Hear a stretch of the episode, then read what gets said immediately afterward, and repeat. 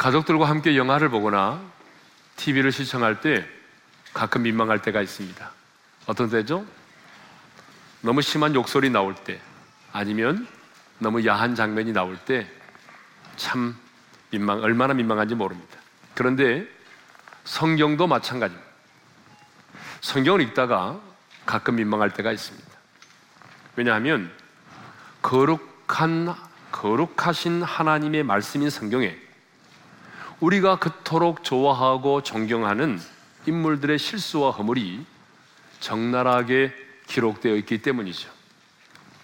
창세기 6장에 보게 되면 당대의 가장 완전한 자요 하나님과 동행했던 노아가 술에 치여 술에 취하여 벌거벗고 누워 추태를 보이는 장면이 나옵니다.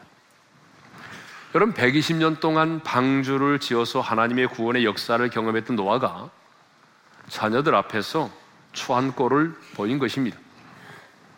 창세기 12장을 보게 되면 믿음의 주상 아브라함이 기근의 문제를 해결하기 위해서 예굽으로 내려가게 되죠. 자기 아내 사라가 너무 예쁘니까 사람들이 자기가 그 사라의 남편이라 하면 자기를 죽일 것 같았어요. 그래서 자기 살아남기 위해서 아내를 아내라 하지 않고 누이라 하는 비열한 거짓을 말하게 되죠.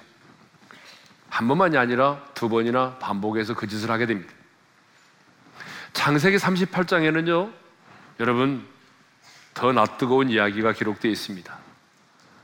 유다의 큰 며느리인 이 다말이 창녀로 변장을 하고 시아버지인 유다와 동침을 해서 아들을 낳습니다. 여러분, 세상의 막장 드라마에서도 볼 수 없는 이런 내용들이 성경에 기록되어 있습니다. 사무엘하 11장에도 봐도 하나님의 마음에 합한 자인 이 다윗이 살인죄를 짓고 간음죄를 짓는 장면이 기록되어 있습니다. 다윗이 언제 이런 죄를 지었습니까? 전쟁을 할 때입니까? 물론 지금 파죽지서로 연전연승을 하고 있습니다. 이제는 자신이 나가서 직접 싸우지 않아도 얼마든지 전쟁에서 승리할 수 있을 만큼 국력이 신장이 됐습니다. 그때에 다윗은 전쟁에 참여하지 않고 홀로 옥상을 거닐다가 백주에 목욕을 하는 한 여인을 보게 됐습니다. 글쎄요, 백주에 목욕하는 여인도 문제가 있지만 그렇지만 시간이 널널하여 옥상을 거닐다가 목욕하는 여인을 보고 자기의 권력을 가지고 그 사람을 왕궁으로 끌어들입니다. 그 사람 누구죠? 전쟁에서 나가서 싸우고 있는 우리아의 아내 바세바였습니다. 그래 바세바와 동침을 했습니다. 시간이 지나는데 바세바가 임신을 하게 된 거죠. 그 사실을 무마시키기 위해서 요압에게 편지를 보내 가지고 그 남편인 우리아를 최전선에 보내서 죽게 만듭니다. 그러니까 한마디로 말하면 다윗은 간음죄와 살인죄를 지었던 것입니다. 그러면 하나님은 왜 하나님의 사람들의 실수와 허물을 범죄를 이 거룩한 성경에 기록해 두셨을까요? 여러분 우리가 이인전을 많이 봅니다만은 이인전을 보게 되면 그 사람의 훌륭한 업적과 산만을 기록해 두었습니다. 그런데 성경은 인전이 아니거든요. 그러므로 한 인물의 뛰어난 업적과 이디한만을 기록해 두지 않았습니다. 그 사람의 넘어짐, 그 사람의 약함, 그 사람의 허물을 너무하다 싶을 정도로 성경에 가감없이 기록하고 있습니다. 왜 성경은 읽기에도 민망한 그런 내용들을 숨기지 않고 성경에 그대로 기록해 두었을까요? 저는 두 가지 의미가 있다고 생각을 합니다. 그 첫째는 하나님의 은혜로만 사는 인생임을 깨닫도록 하기 위해서입니다. 이 땅의 모든 사람은 다 재성을 가지고 있는 연약한 존재죠. 그러므로 아무리 뛰어난 사람도, 아무리 경건한 사람도, 아무리 영성을 가진 사람도 하나님의 은혜가 아니면 설 수 없고 하나님의 은혜가 아니면 살아갈 수가 없습니다. 여러분 맞죠? 아무리 한 시대에 하나님의 손에 붙들린 바 되어서 이디한 삶을 산 사람도 여러분 하나님의 은혜가 아니면 쓰러질 수밖에 없고 승리할 수 없다는 것이죠. 그래서 성경에 하나님의 사람들의 실패와 연약함과 넘어짐이 기록되어 있는 것입니다. 하나님의 은혜로만 사는 인생임을 깨닫도록 하기 위해서이죠. 두 번째는 다시 새롭게 도전할 수 있도록 하기 위함입니다. 여러분, 만일 성경에 나오는 인물들이, 하나님의 사람들이 한 번의 넘어짐도 없이 완전하고도 완벽한 삶을 살았다고 한다면, 여러분, 저와 여러분 어떻게 되겠습니까? 여러분, 성경에 나오는 인물들을 볼 때마다 여러분, 정말 우리는 쪽팔릴 수밖에 없습니다. 늘 내 연약한 자신을 바라보면서 좌절하고 절망할 수밖에 없겠죠. 아니, 하나님의 사람들은 이런 상황 가운데서 이렇게 살았는데 나는 뭐야? 나는 왜 이렇게 살지? 나는 정말 형편없는 사람이구나. 그러면서 여러분 믿음으로 사는 삶을 포기해버릴 수 있을 것입니다. 그런데 그토록 우리가 존경했던 하나님의 사람들의 실패와 넘어짐이 있었기에 우리는 그들의 실패와 넘어짐을 보면서 위로를 얻습니다. 그리고 다시 새롭게 도전할 수 있고 시작할 수 있게 되는 것이죠. 자, 두 번이나 자기 아내를 누이라고 거짓말을 해서 자기 자신에게 실망했던 여러분 아브라함이 얼마나 자기 자신에게 실망했겠어요. 그죠? 자기 자신에게 실망했던 그 아브라함의 모습을 보면서 하나님의 사람인 우리도 내 자신에게 실망할 때마다 그래 아브라함도 그랬는데 하면서 다시 우리가 일어나서 우리가 믿음을 추스리고 걸을 수 있는 거죠. 살인죄와 간음죄를 지었지만 회개함으로 하나님의 마음에 합한 자가 되었던 그 다윗을 보면서 유혹에 넘어져 간음죄를 지었던 사람들도 그래 다윗도 살인죄와 간음죄를 지었지만 회개함으로 하나님의 마음에 합한 사람이 될 수 있었어. 내가 설령 유혹에 넘어져서 간음죄를 지었을지라도 나도 진정으로 회개하면 하나님의 마음에 합한 하나님의 사람이 될 수 있어. 나면서 뭐예요? 다시 일어나 도전할 수 있다는 것이죠. 세 번이나 주님을 부인했던 베드로가 돌이켜서 회개함으로 사람을 낚는 노부의 사명을 감당하는 그 모습을 바라보면서 여러분 주님을 배반하고 주님을 부인하고 주님과 멀리 떨어졌던 사람도 그 베드로의 모습을 보면서 다시 자신도 회개하고 주님께로 돌아와 주님이 맡겨준 사명을 충성스럽게 감당할 수 있다는 얘기입니다. 이것을 보게 되면 하나님의 사람들이 연약함, 그 넘어짐, 실수와 허물이 성경에 기록되어 있다고 하는 것은 우리가 하나님의 의뢰로만 살아갈 수 있는 인생임을 깨닫게 하고 그들처럼 연약함의 자리, 절망의 자리에서 다시 일어나 새롭게 도전할 수 있도록 하기 위함인 것입니다. 그러므로 설령 오늘 우리 가운데 여러분 정말 하나님의 말씀대로 살지 못해서 넘어지고 쓰러지고 주님과 멀어진 자가 있을지라도 오늘 이 말씀을 힘입어서 다시 한번 새롭게 일어나 도전할 수 있는 은혜의 시간이 되기를 주님의 이름으로 축원합니다. 다윗이 이렇게 가늠죄와 살인죄를 지었을 때에 하나님은 나단 선지자를 보내서 다윗을 책망하셨습니다.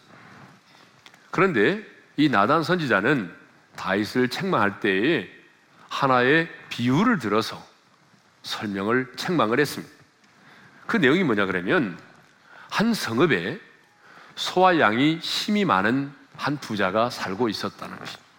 그리고 그 마을에 암양 새끼 한 마리밖에 없는 너무나 가난한 사람이 살고 있었습니다. 그런데 이 가난한 사람에게 있어서 암양은요, 늘 함께 먹고 자고 딸처럼 여겼던 그런 암양 새끼라는 거예요. 근데 그 마을에 지나가는 행인이 들어오게 됐어요. 누구 집에 들어왔냐면 이 부자 집에 들어오게 됐어요. 여러분 지나가는 나그네가 들어오게 되면 반드시 대접을 하게 돼 있어요. 그런데 이 부자가 자기 집에 소와 양이 심이 많음에도 불구하고 자기 집의 양을 잡지 않고 그 얌양 새끼 한 마리밖에 없는 딸처럼 여기고 있는 그 가난한 집에 가서 그 암양 새끼를 빼앗아 그 암양 새끼를 가지고 가난한 집에 암양 새끼를 가져다가 그 나그네를 대접했다는 거예요.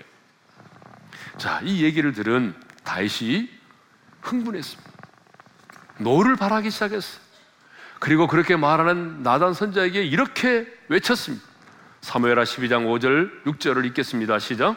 여호와의 살아계심을 두고 맹세하노니 이를 향한 그 사람은 마땅히 죽을 자라 그가 불쌍히 여기지 아니하고 이런 일을 행하였으니 그 양새끼를 네 배나 갚아줘야 하리라 한지라. 자, 다윗은요 이 부자가 자기 자신이라는 것을 모른 거예요. 여러분 그만큼 영적으로 무감각해진 거예요. 무디어진 거예요. 이 부자가 자신이라는 걸 모르고 그래서 가난한 자의 양을 빼앗은 부자의 행위에 대해서 분노를 합니다. 마땅히 죽을 자라고 말해요. 그리고 불쌍히 여기지 않았기 때문에 네 배나 갚아줘야 한다고 말을 했어요. 그런데 여러분, 이 말씀을 묵상하면서 저는 이렇게 그 부자를 정죄하고 있는 다윗의 모습을 바라보면서 이것은 다윗의 모습만이 아니라 사실 우리의 모습이라는 것을 깨닫게 된 것입니다. 여러분, 우리도 다른 사람을 얼마나 쉽게 판단하고 얼마나 쉽게 정죄하는지 모릅니다. 우리는 누군가를 판단하고 정죄하는 일에 익숙해 있습니다. 하지만 우리는 그 남을 판단함으로 내가 내 자신을 정죄하고 있다는 사실을 까마득히 모르고 있는 거예요. 그래서 로마서 2장 1절에 이런 말씀이 있거든요. 다 같이 읽겠습니다. 시작. 그러므로 남을 판단하는 사람아 누구를 막론하고 내가 핑계하지 못할 것은 남을 판단하는 것으로 내가 너를 정죄함이니 판단하는 내가 같은 일을 행함이니라. 그렇습니다. 많은 경우에 우리는 남을 판단하는 그 사람이 자신이 판단하고 정죄했던 그 죄를 지을 때가 너무나 많이 있어요. 그리고 남을 판단하는 것은 그 판단으로 내 자신을 정죄하고 있는 것입니다. 그러니까 사실 따지고 보게 되면 내가 누군가를 판단하고 정죄하는데 그 판단과 정죄가 그 사람을 향한 정죄가 아니라 내 자신을 향한 정죄인 것을 알 수 있습니다. 사실 우리는요, 내 자신의 눈으로 나를 바라볼 수 없잖아요. 그러므로 다른 사람의 허물과 다른 사람의 제약을 보면서 내 자신의 허물과 내 자신의 제약을 볼 수 있어야 돼요. 그러므로 다른 사람의 잘못을 지적하며 정죄하기보다는요, 그것을 나의 인생의 반면 교사로 삼아야 돼요. 그래서 그 사람의 약함, 그 사람의 허물, 그 사람의 넘어짐을 보면서 내 안에 있는 나의 허물, 나의 약함, 나의 넘어짐을 볼 수 있어야 된다는 거죠. 탈무드에 보면은요, 이런 얘기가 나옵니다. 이 두 사람이 함께 굴뚝에 내려가서 청소를 마치고 올라왔어요. 그런데 한 사람의 얼굴은 비교적 깨끗하고 한 사람의 얼굴은 많은 검댕이가 묻어 있었습니다. 그런데 여러분, 얼굴을 씻으러 간 사람이 누군지 아세요? 여러분, 얼굴을 씻으러 간 사람은 얼굴이 더러운 사람이 아니라 얼굴이 깨끗한 사람이었습니다. 왜 얼굴이 깨끗한 사람이 씻으러 갔을까요? 그 깨끗한 사람은 상대방의 얼굴을 보니까 내 얼굴도 이렇게 지금 더러워졌을 거라고 생각을 하게 된 거죠. 그래서 씻으러 간 거예요. 근데 정말, 정말 얼굴이 더러워진 그 사람은 씻으러 가지 않았습니다. 왜? 그 사람의 깨끗한 얼굴을 보고 내 얼굴도 이렇게 깨끗할 거라고 생각을 했기 때문이죠.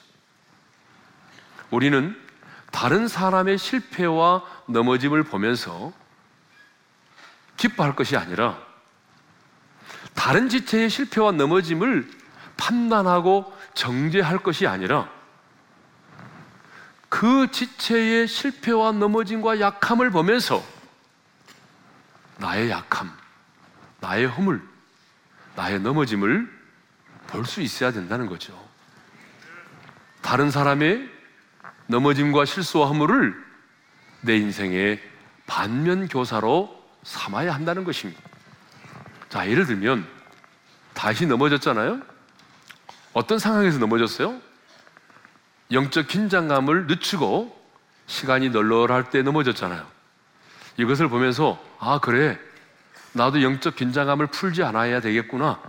나도 삶에 안주하면 저런 유혹을 받겠네. 그러니까 안주하지 말자. 끊임없이 영적으로 긴장하며 살자. 이렇게 반면 교사로 삼아야 된다는 거죠. 또 아담과 하와가 넘어지는 그 장면을 보면 사탄이 하와가 홀로 외롭게 있을 때 유혹을 했잖아요. 그래 넘어졌잖아요. 홀로 있을 때 하와가 넘어지는 장면을 보면서 그래 나도 항상 내 남편과 함께 있어야지. 내 남편도 나와 함께 있지 않으면 미스에게 넘어질 수 있어. 그래서 출장 갈 때도 웬만하면 따라가야지. 이렇게 반면교사로 삼는다는 거죠. 그것만이 아니죠. 요즘에 보게 되면 유산 때문에 자녀들끼리 싸우는 거 너무 많이 보잖아요. 그죠? 그 남겨놓은 유산 때문에 자녀들끼리 싸우고 법적으로 송사하고 그런 모습을 보면서 어떤 생각을 하는 거예요? 그래, 나도 내 자녀들에게 장례 칠 유산만 남겨주고, 예? 500만 원만 남겨주고, 내가 다 쓰고 가자. 나 믿음의 유산을 남겨주고 가자. 이렇게 반면교사로 삼아야 한다는 거죠. 아멘을 한 사람도 안 하잖아요. 지금 보니까. 내가 지금 2부, 3부, 4부 때인데 이때 아멘 한 사람 한 명도 없었어, 지금까지.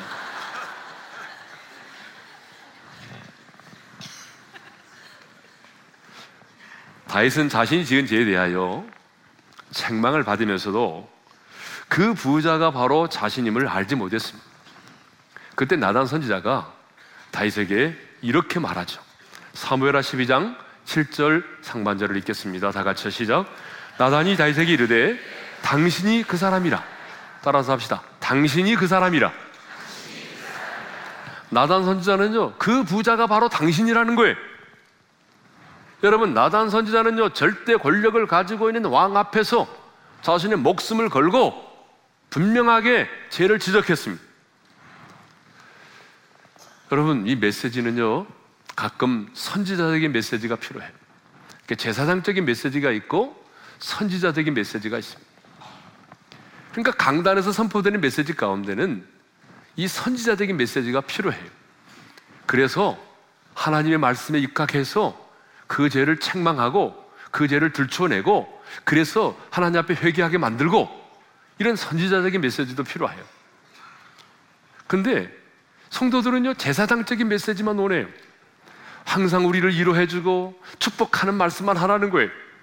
예? 죄를, 죄에 대하여 책망하는 설교 하지 말라는 거예요. 물론 목회를 해보니까요, 설교가 많이 바뀌더라고요. 그러니까 초창기에는 선지자적인 설교가 많은데 성도들이 겪고 있는 어려움의 상황과 환경을 보니까 이 제사장적인 설교 싸매주고 위로해주고 격려해주는 이런 메시지를 많이 전하게 됩니다. 그러나 여러분, 이런 선지자적인 메시지도 필요해요. 그래야 성도들이 자신의 죄를 깨닫기도 하고 회개하기도 하고 그리고 십자가를 다시 붙들 수 있는 거 아니겠어요? 그러니까 여러분, 제가 선지자적인 메시지를 전할지라도 여러분 그것 때문에 실족하면 안 됩니다. 나들으라고 그런다고 막 그러면서 열받으면 안 돼요. 네.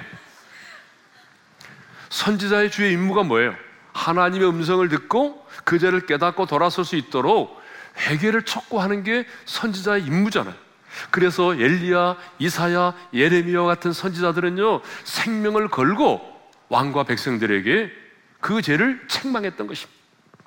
신약 성경에도 보게 되면 세례 요한은 헤로드 안디바의 죄를 책망하다가 참수를 당하기도 했죠.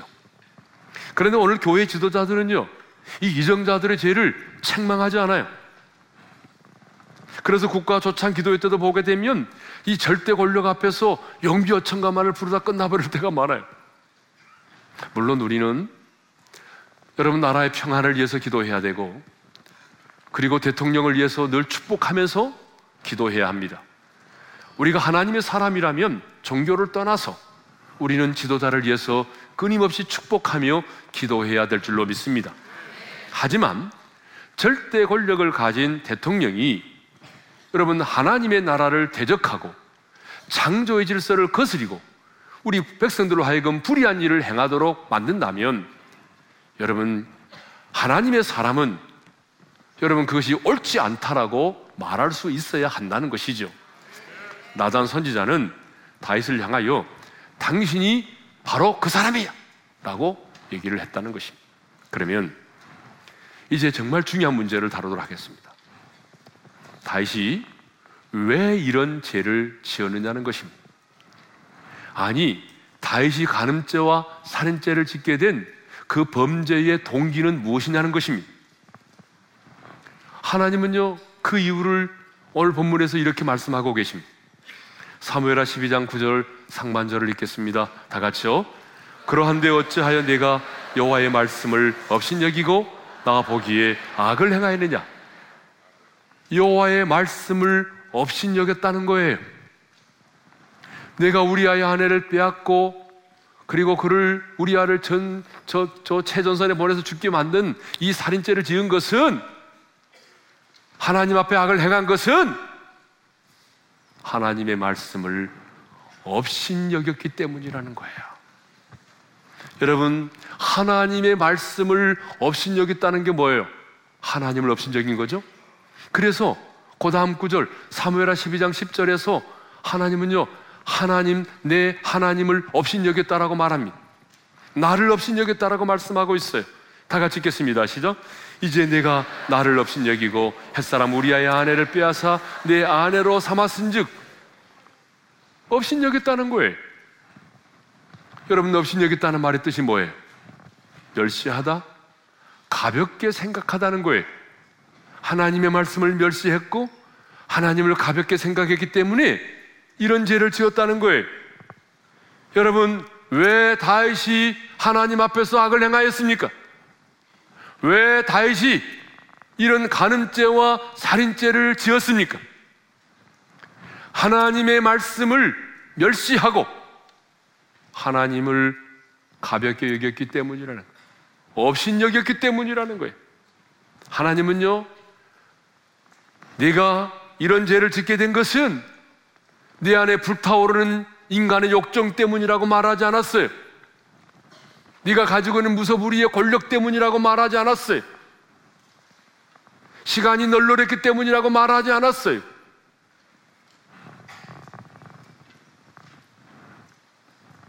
분명히 하나님 말씀하십니다. 여호와의 말씀을 없인 여겼기 때문입니다. 하나님의 말씀을 없인 여겼다는 거예요. 그러면 여기서 말하는 여호와의 말씀은 뭐죠? 문맥적으로 살펴보겠습니다. 사무엘하 12장 7절과 8절에 있는 말씀을 읽겠습니다. 시작. 이스라엘의 하나님 여호와께서 이와 같이 이르시기를 내가 너를 이스라엘의 왕으로 기름 붓기 위하여 너를 사울의 손에서 구원하고 내 주인의 집을 내게 주고 내 주인의 아내들을 내 품에 두고 이스라엘과 유다 족속을 내게 맡겼느니라. 하나님께서 지금 다윗에게 베풀어 주신 은혜를 언급하고 있습니다. 베들레헴의 목동에 불과하던 가장 천민인 너를 내가 이스라엘의 왕으로 세워 주지 않느냐? 사울의 사울 왕이 삼천의 군대를 동원하고 10년이 넘는 세월 동안 너를 잡아 죽이려고 했지만 내가 너를 생명 싸게 안에 보호하여 사울의 손에서 내가 너를 구원하지 않았느냐? 그리고 사울이 살던 그 집을 내가 너에게 주고 그리고 사울에게 있었던 그 많은 처들을 내가 너에게 주어 내 품에 있 지 않게 했느냐? 이스라엘과 원주다를 내가 내 손에 맡기지 않았느냐? 무슨 얘기입니까? 여러분 이렇게 엄청난 은혜를 베풀어 주셨다는 거예요. 이렇게 많은 은혜를 내가 너에게 베풀어 주었는데 그런데 하나님은 더 나아가 이렇게 말씀하십니다. 자, 사무엘하 12장 8절 하반절에서 9절을 읽겠습니다. 시작. 만일 그것이 부족하였을 것 같으면 내가 내게 이것저것을 더 주었으리라. 그러한데 어찌하여 내가 여호와의 말씀을 없인 여기고 나 보기에 악을 행하였느냐? 만일 그것이 부족하였을 것 같으면 내가 내게 이것저것을 토하여 주었으리라. 내가 너에게 이렇게 많은 은혜를 베풀어 주었는데 네가 설령 내가 너에게 그 많이 주 베풀어 준 그 은혜를 부족하다고 생각해서 하나님 이것도 주시고요. 저것도 주세요. 라고 얘기했다면 내가 그것까지라도 내게 놓아 내가 내게 도와해 주었을 터인데 그런데 어찌하여 무엇이 부족하여 네가 악을 행했단 말이냐? 자, 여러분 잘 들어보십시오. 무엇이 부족하여? 뭐가 부족하다고? 네가 내가 너에게 한 이 여호와의 말씀을 없인 여기고 나를 없인 여겨서 지혜를 지었단 말이냐? 그렇습니다. 여러분 우리도 무엇이 부족해서 죄를 짓는 것이 아니에요. 내게 베풀어 주신 하나님의 은혜가 부족하기 때문에 여러분이 죄를 짓는 게 아니라 그 말이에요. 그런데 우리는 무엇이 부족해서 내가 죄를 짓는다고 생각을 하고 있습니다. 물질이 부족해서 가진 것이 없어서 가방끈이 짧아서 삶의 여유가 없어서 세상에 낙이 없어서 지금 우리 가정의 상황과 환경이 너무 어려워서 내 인격이 부족해서 외로움이 너무나 커서 누군가 알아주지 못해서 내가 그 죄를 짓고 있다라고 생각을 하고 있다는 것입니다. 그러나 아닙니다. 아니에요. 오늘 하나님은 분명히 우리에게 말씀하십니다. 네가 악을 행한 것은 내가 너에게 이른 말을 없인 여기고 나를 없인 여겼기 때문이다. 무엇이 부족해서가 아니라는 거예요. 내가 너에게 베풀어준 은혜가 부족하기 때문에 내가 그 죄를 짓는 게 아니라 그 말이에요. 네가 죄를 짓는 것은 부족해서가 아니라 나와 내 말을 없인 여기기 때문이라는 거야. 나를 네가 너무 가볍게 생각하기 때문이라는 거예요. 그러면 여러분 왜 사람들이 하나님의 말씀을 없인 여길까요? 왜 사람들이 하나님을 없인 여길까요? 하나님의 심판이 즉각적으로 임하지 않기 때문에 그렇습니다. 우리가 죄를 지을 때마다 공의로우신 하나님의 심판이 즉각적으로 우리에게 임한다고 한다면 누가 그 하나님을 없인 여길 수 있겠습니까? 예를 들면 내가 험담을 하고 거짓을 말하고 교회와 목회자에 대하여 여러분 없인 여기고 부정적인 말을 하는 순간에 내 입술이 새카맣게 타들어가고 내 입술이 이렇게 부풀어 오른다고 한다면 여러분 누가 험담을 하고 부정적인 말을 하겠습니까? 할 사람 아무도 없어요. 그래도 하겠다는 사람 손 들어보세요. 없어요. 내가 남을 조롱하고 멸시하는 그 조롱의 눈빛을 비추는 순간 여러분 내 눈에 다래끼가 난다고 생각해 보세요. 누가 그런 눈으로 상대방을 쳐다보겠어요? 손으로 때리고 뭔가를 훔치려고 하는 순간 여러분 내 손가락이 소리가 나면서 오그라든다면 누가 그 짓을 하겠어요? 누가 아기를 품고 음욕을 품을 때마다 내 가슴의 심장의 박동 소리가 커지고 심장이 부풀어 오르고 그래서 숨을 쉬지 못할 정도가 된다면 누가 음욕을 품겠어요? 음욕을 품을 사람 한 사람도 없어요. 그런데 하나님의 공의로운 심판이 즉각 임하지 않기 때문에 사람들은 하나님을 없인 여기는 거예요. 그러나 성경을 보게 되면 우리 하나님은 공의로우신 분이기 때문에 여러분 반드시 반드시 그 죄에 대해서 하나님은 심판하십니다. 아멘을 왜 안 하세요? 하나님은 공의로우신 분이기 때문에 어떤 형태의 죄든지 간에 죄에 대해서는 하나님은 그냥 넘어가는 법이 없습니다. 반드시 그 죄에 대해서 하나님이 심판하십니다.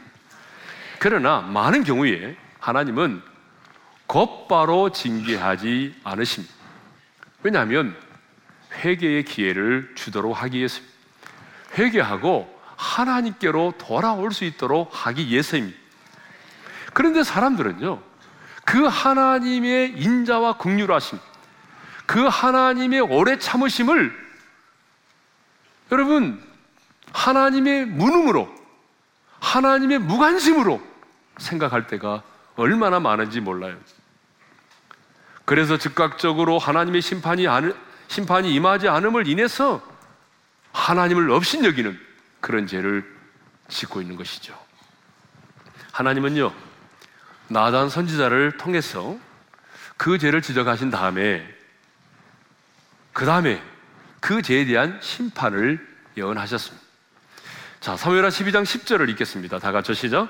이제 내가 나를 없인 여기고 햇사람 우리아의 아내를 빼앗아 내 아내로 삼았은즉 칼이 내 집에서 영원토록 떠나지 아니하리라 하셨고 칼이 내 집에서 영원토록 떠나지 않는다는 말이 무슨 말이에요?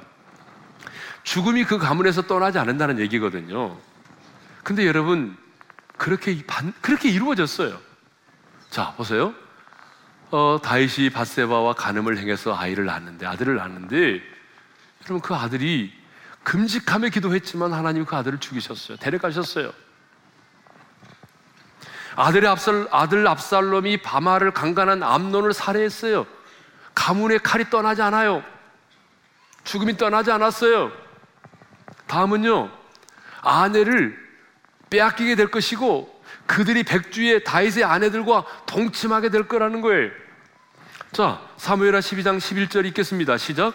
내가 너와 내 집에 재앙을 일으키고 내가 내 눈앞에서 내 아내를 빼앗아 내 이웃들에게 주리니 그 사람들이 내 아내들과 더불어 백주에 동침하리라. 여러분 이 말씀도 그대로 이루어졌어요.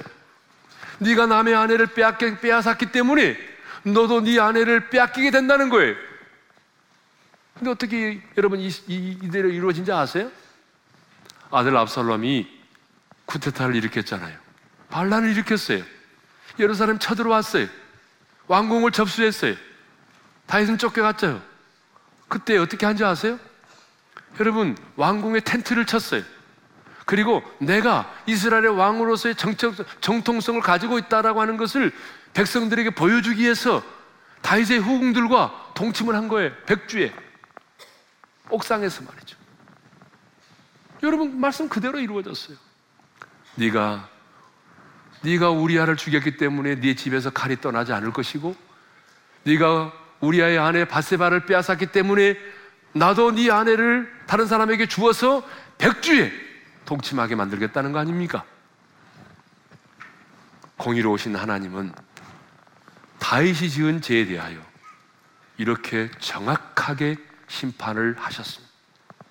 물론 우리 하나님은 다윗이 내가 여호와께 죄를 범하였노라고 고백하며 자신이 지은 죄를 회개할 때에 즉시 나단 선지자를 통하여 죄 사함을 선포하셨습니다. 내가 여호와께 죄를 범했노라 하는 이 부분에 대해서는 다음 주에 다시 묵상을 할 것입니다. 중요한 사실은 다윗이 나단 선지자의 책망 앞에서 솔직하게 내가 죄를 범했습니다라고 인정하고 참여했다는 거예요. 정말 회개했다는 거예요. 그리고 하나님은 그 회개의 기도를 받으셨고 그래서 나단 선자를 통해서 제 삶을 받았다라고 선포하셨어요. 자, 사무엘하 12장 13절 하반절 읽습니다. 시작. 나단이 다윗에게 말하되 여호와께서도 당신의 죄를 사하셨나니 당신이 죽지 아니하려니와. 자, 여러분 이 말씀을 잘 유념해 들으셔야 됩니다. 하나님은 말씀하셨어요. 다윗이 회개할 때 그 회개 기도를 받으셨어요. 그리고 여호와께서도 당신의 죄를 사하실 것이다가 아니에요. 이미 사하셨대요. 할렐루야. 당신의 죄를 하나님이 사하셨대요. 그래서 당신은 죽지 않는데요. 그런데 문제는 뭐예요? 하지만 다윗이 지은 죄에 대한 하나님의 징계는 이루어졌다는 사실입니다. 왜 하나님은 그 죄에 대하여 분명히 사함을 얻으셨다라고 말씀하셨는데 그 지은 죄에 대하여 하나님이 징계하셨을까요? 이제 여러분 교리적 접근하지 마세요. 문맥적 접근을 하겠습니다. 자, 문맥으로 보게 되면 하나님 이렇게 말씀하십니다. 다윗의 범죄가 여호와의 원수로 하여금 크게 비방할 거리를 얻게 만들었기 때문이라는 거예요. 자, 사무엘하 12장 14절 읽겠습니다. 시작. 이 일로 말미암아 여호와의 원수가 크게 비방할 거리를 얻게 하였으니 당신이 낳은 아이가 반드시 죽으리다 하고 이로 이 일로 말미암아가 뭐예요? 다윗이 간음죄를 짓고 살인죄를 지은 이 일로 말미암아 여호와의 원수가 크게 비방할 거리를 얻게 되었다는 거예요. 이 말은 무슨 말이냐면요. 모든 사람은 하나님이 이스라엘의 하나님이 다윗을 왕으로 세우신 것을 알고 있었습니다. 그리고 다윗이 하나님께 속한 하나님의 사람이라는 걸 알고 있단 말이에요. 그런데 하나님이 세우셨고 하나님께 속한 하나님의 사람인 다윗이 이런 간음죄를 짓고 살인죄를 지었음으로 인해서 여호와의 원수로 하여금 하나님을 비방할 거리를 만들어 줬다는 거예요. 여러분 이게 뭔 말인지 아세요? 하나님을 비방할 거리를 만들었다고 하는 얘기는 다른 게 아니에요. 하나님의 영광과 거룩함이 손상을 입었다는 거예요. 할렐루야. 여러분 이걸 아셔야 돼요. 우리의 죄는 우리의 죄로 끝나지 않아요. 우리는 하나님께 속해 있어요. 우리는 하나님이 내 안에 내가 하나님 안에 있잖아요. 하나님께 속한 하나님의 사람이잖아요. 하나님께 속한 하나님의 사람인 우리가 범죄하면 우리의 범죄로 끝나는 것이 아니라 우리의 범죄가 하나님의 영광을 하나님의 거룩함을 손상을 가져다 준다는 거예요. 나의 범죄로 말미암아 우리 하나님은 사랑의 하나님이십니다. 큰 소리로 하면 합시다. 우리 하나님은 공의의 하나님이십니다. 어떤 분은 구약의 하나님은 심판의 하나님이시고 신약의 하나님은 사랑의 하나님이시다라고 말하는데 아닙니다. 틀린 말이에요. 여러분, 우리 하나님은 구약의 하나님이시고 구약의 하나님이 신약의 하나님이시고 신약의 하나님이 구약의 하나님이십니다. 그런데 다만 구속사적인 관점에서 보게 되면 구약에서는 하나님의 공의의 속성이 더 강조되고 있고 신약 성경 새언약의 백성인 우리들에게는 하나님의 사랑이 더 강조되고 있을 뿐이에요. 그렇다고 해서 구약에 하나님의 공의만 나오고 하나님의 사랑은 없습니까? 아닙니다. 신약에 하나님의 사랑만 있고 하나님의 공의는 없습니까? 아니에요. 그런데 이제 중요한 것이 있어요. 왜 구약에서는 하나님의 공의가 하나님의 사랑보다 더 강조되고 있느냐는 거죠. 아직 예수님의 십자가의 구속의 사건이 이루어지지 않았기 때문에 그래요. 여러분, 하나님의 아들 예수 그리스도는 2000년 전에 인간의 몸을 입고 이 땅에 오셔서 저와 여러분의 모든 죄를 하나님이 보실 때 죄라고 생각되어지는 모든 죄입니다. 생각으로 지은 죄, 마음으로 지은 죄, 행동으로 지은 죄, 모든 죄를 그 예수님이 십자가에서 담당하시고 죽으셨습니다. 그래서 우리의 죄값을 치르셨습니다. 그런데 여러분 주님은 우리의 죄값만 치르시는 것이 아니라 우리의 죄의 결과까지라도 주님이 담당하셨다는 사실을 아셔야 됩니다. 그러므로 새 언약의 백성인 오늘 우리들이 하나님의 사람으로 살아가는 우리들이 죄를 짓고 범죄하게 되면 진정으로 외통하고 회개하고 돌아왔을 때 주님은 십자가의 그 은총을 근거로 우리의 죄를 사유하십니다. 우리 죄를 사하십니다. 그러나 여러분 여기에도 중요한 하나님의 공의가 있다는 걸 아셔야 돼요. 그럼에도 불구하고 값없이 베풀어 주신 그 놀라운 하나님의 은혜와 사랑을 받았음에도 불구하고 그 하나님의 은혜를 악용하고 여러분들이 계속적으로 그 죄를 짓는다면 그 사람에게는 하나님의 공의의 징계가 임할 수밖에 없다는 사실입니다. 그러니까 우리 하나님은 우리가 범죄했다고 해서 무조건 심판하지 않습니다. 무조건 보응하지 않습니다. 하지만 우리가 그 값없이 베풀어 주신 그 놀라운 하나님의 은혜를 악용하여 반복하여 그 죄를 짓는다면 공의로우신 하나님은 그 죄에 대하여 하나님이 징계하신다는 사실입니다. 그러나 그 하나님의 징계 역시 새 언약의 백성인 우리에게는 저주가 아니라 하나님의 사랑이라는 사실입니다. 왜 하나님의 사람인 우리가 하나님의 은혜를 악용하고 여러분 그래서 그 하나님의 그 놀라운 은혜를 값싼 은혜로 만들 때 왜 하나님 우리를 징계하십니까? 우리를 사랑하기 때문입니다. 그 하나님의 은혜 안에 머물러 있도록 하기 위해서입니다. 하나님의 그 은혜의 울타리를 벗어나지 않도록 하기 위해서 하나님의 사랑의 가시 울타리로 우리를 막으시면서 하나님의 은혜 안에 머물도록 하기 위해서 하나님이 때로는 우리를 징계하신다는 것입니다. 그러므로 우리가 설령 징계를 받을지라도 그것은 저주가 아닌 저와 여러분을 향한 하나님의 사랑의 표현인 것입니다. 그러므로 징계를 받을지라도 낙심하지 말아야 합니다. 저는 우리 어린의 모든 지체들이 하나님의 은혜를 악용하여 값없이 베풀어 주신 그 하나님의 은혜를 값싼 은혜로 만들지 않기를 원합니다. 끊임없이 죄를 미워하고 투쟁하여 하나님의 은혜 안에 머물러 계시면서 하나님의 은혜 안에서 넉넉히 승리하는 그런 성도의 삶을 사시기를 주님의 이름으로 축원합니다. 이 찬양을 부르고 싶습니다. 조금 어려운 찬양일 수도 있지만 하나님이 성경에 하나님의 사람들의 연약함과 범죄와 실수 허물을 기록한 것은 바로 우리가 하나님의 은혜로만 사는 인생임을 깨닫도록 하기 위함이죠.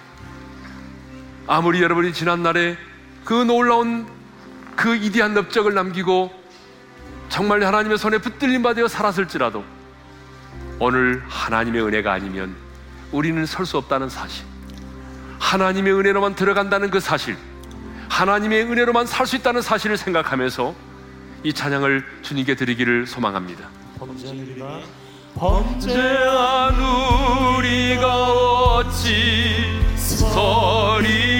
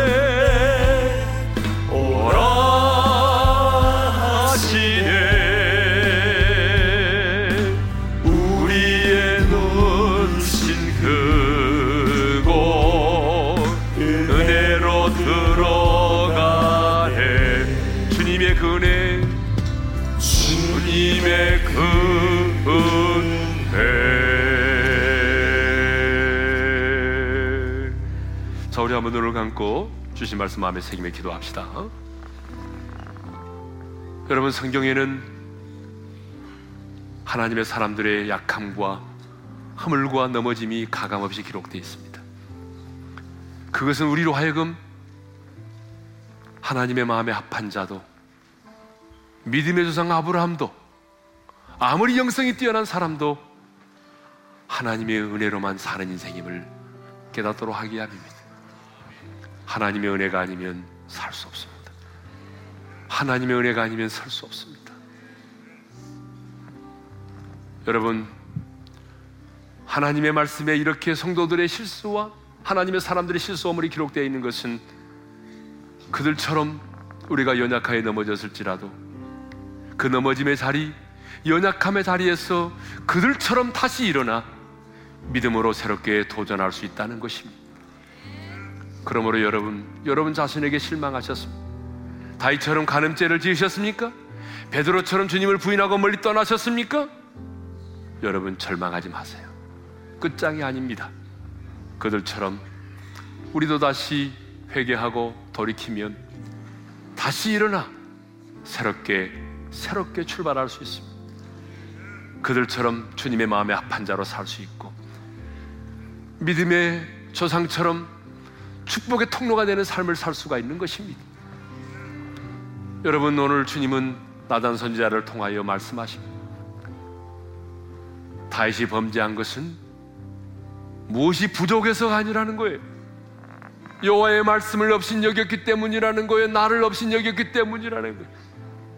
이 말씀을 묵상하는데 얼마나 큰 찔림이 되는지 모르겠어요. 오늘 우리를 향한 주님의 음성을 들으십시오. 우리의 연약함 넘어짐도 마찬가지입니다. 저와 여러분이 왜 넘어집니까? 하나님의 은혜가 부족해서요? 돈이 없어서요? 형편이 어려워서요? 예로워서요? 아니라는 거예요. 그것은 단순한 동기에 불과하다는 거예요. 진정한 동기는 하나님의 말씀을 없인 여기기 때문에 하나님을 가볍게 여기기 때문이라는 거예요. 그래서 우리는 오늘 이 시간 정말 다짐해야 됩니다. 주님, 하나님을 없인 여기지 않게 도와주십시오. 하나님의 말씀을 가볍게 여기지 않도록 도와주십시오. 우리가 회개하면 주님은 우리 죄를 사하십니다. 그러나 우리가 그 하나님의 은혜를 값없이 값싼 은혜로 만들면 하나님이 우리를 징계하세요. 그러나 여러분 그 징계는 저주가 아닙니다. 우리를 향한 하나님의 사랑의 징표요. 그러므로 여러분 오늘 하나님의 징계 가운데 있는 자가 있을지라도 낙심하지 말고 저주라고 생각하지 말고 나를 향한 하나님의 사랑임을 깨닫고 여러분 다시 한번 일어나 새롭게 도전하는 삶을 살 수 있기를 바랍니다. 오늘 주신 말씀을 붙들고 하나님의 은혜로만 사는 인생임을 고백하고 새롭게 도전하는 삶을 살 수 있기를 다짐하고 하나님을 없인 여기는 자의 삶을 살지 않기로 다짐하고 오늘 다 같이 우리 두 손을 들고 주여 한번 외치고 부르짖어 기도하며 나갑니다. 주여 할렐루야 아버지 하나님 감사합니다. 오늘도 우리에게 귀한 말씀을 주셨사오니 감사합니다. 이 말씀을 경멸하지 말게 도와주시고 하나님의 말씀을 없인 여기지 않도록 도와주시고 하나님을 없인 여기는 자로 살아가지 않도록 도와주시옵소서. 하나님의 은혜로만 사는 인생임을 고백합니다. 하나님의 은혜가 아니면 내가 살아갈 수 없습니다 하나님의 은혜가 아니면 설 수 없습니다. 하나님의 은혜가 아니면 내가 들어설 수 없습니다. 하나님 지난날에 하나님 내가 아무리 영성을 가지고 있을지라도 오늘 하나님의 은혜가 아니면 쓰러질 수밖에 없사오 하나님의 은혜에 저도 살아가게 도와주시옵소서. 아버지 하나님이 쓰러지고 넘어졌을지라도 절망하지 말게 하시고 오늘 이 절망의 자리에서 다시 한번 믿음으로 새롭게 도전할 수 있도록 우리 아버지 하나님은 정을 베풀어 주시기를 바라옵고 원합니다. 아버지 하나님의 나를 없인 여기지 마라. 여호와의 말씀을 없인 여기지 말라고 말씀하신 주님 하나님 무엇이 부족해서가 우리가 죄를 짓는 것이 아니라 하나님을 없인 여기지 않도록 도와주시고 내가 징계 가운데 있을지라도 저주가 아니라 하나님의 사랑의 징표임을 깨닫고 하나님의 그 징계 속에서도 하나님의 은혜 안에 머무르며 하나님의 은혜 속에 살아갈 수 있도록 도와주시옵소서. 이제는 우리 주 예수 그리스도의 은혜와 하나님 아버지의 영원한 그 사랑하심과 성령님의 감동 감화 교통하심이 하나님의 은혜로만 사는 인생임을 고백하며 평생 사는 날 동안 하나님의 은혜에 젖어 살기를 소망하고 쓰러지고 넘어졌을지라도 절망하지 않고 하나님의 사람들처럼 그 절망의 자리에서 다시 새롭게 도전할 수 있기를 소망하고 내가 연약하여 넘어진 것은 뭔가 부족해서가 아니라 하나님을 하나님의 말씀을 가볍게 여겼기 때문임을 알고 하나님을 없인 여기는 자의 삶을 살지 않기로 다짐하고 징계 가운데 있을지라도 저주가 아닌 하나님의 사랑의 징표임을 깨닫고 다시 은혜의 줄을 붙잡고 믿음으로 도전하기를 원하는 지체들 위해 이제로부터 영원토로 함께 하시기를 축원하옵나이다. 아멘.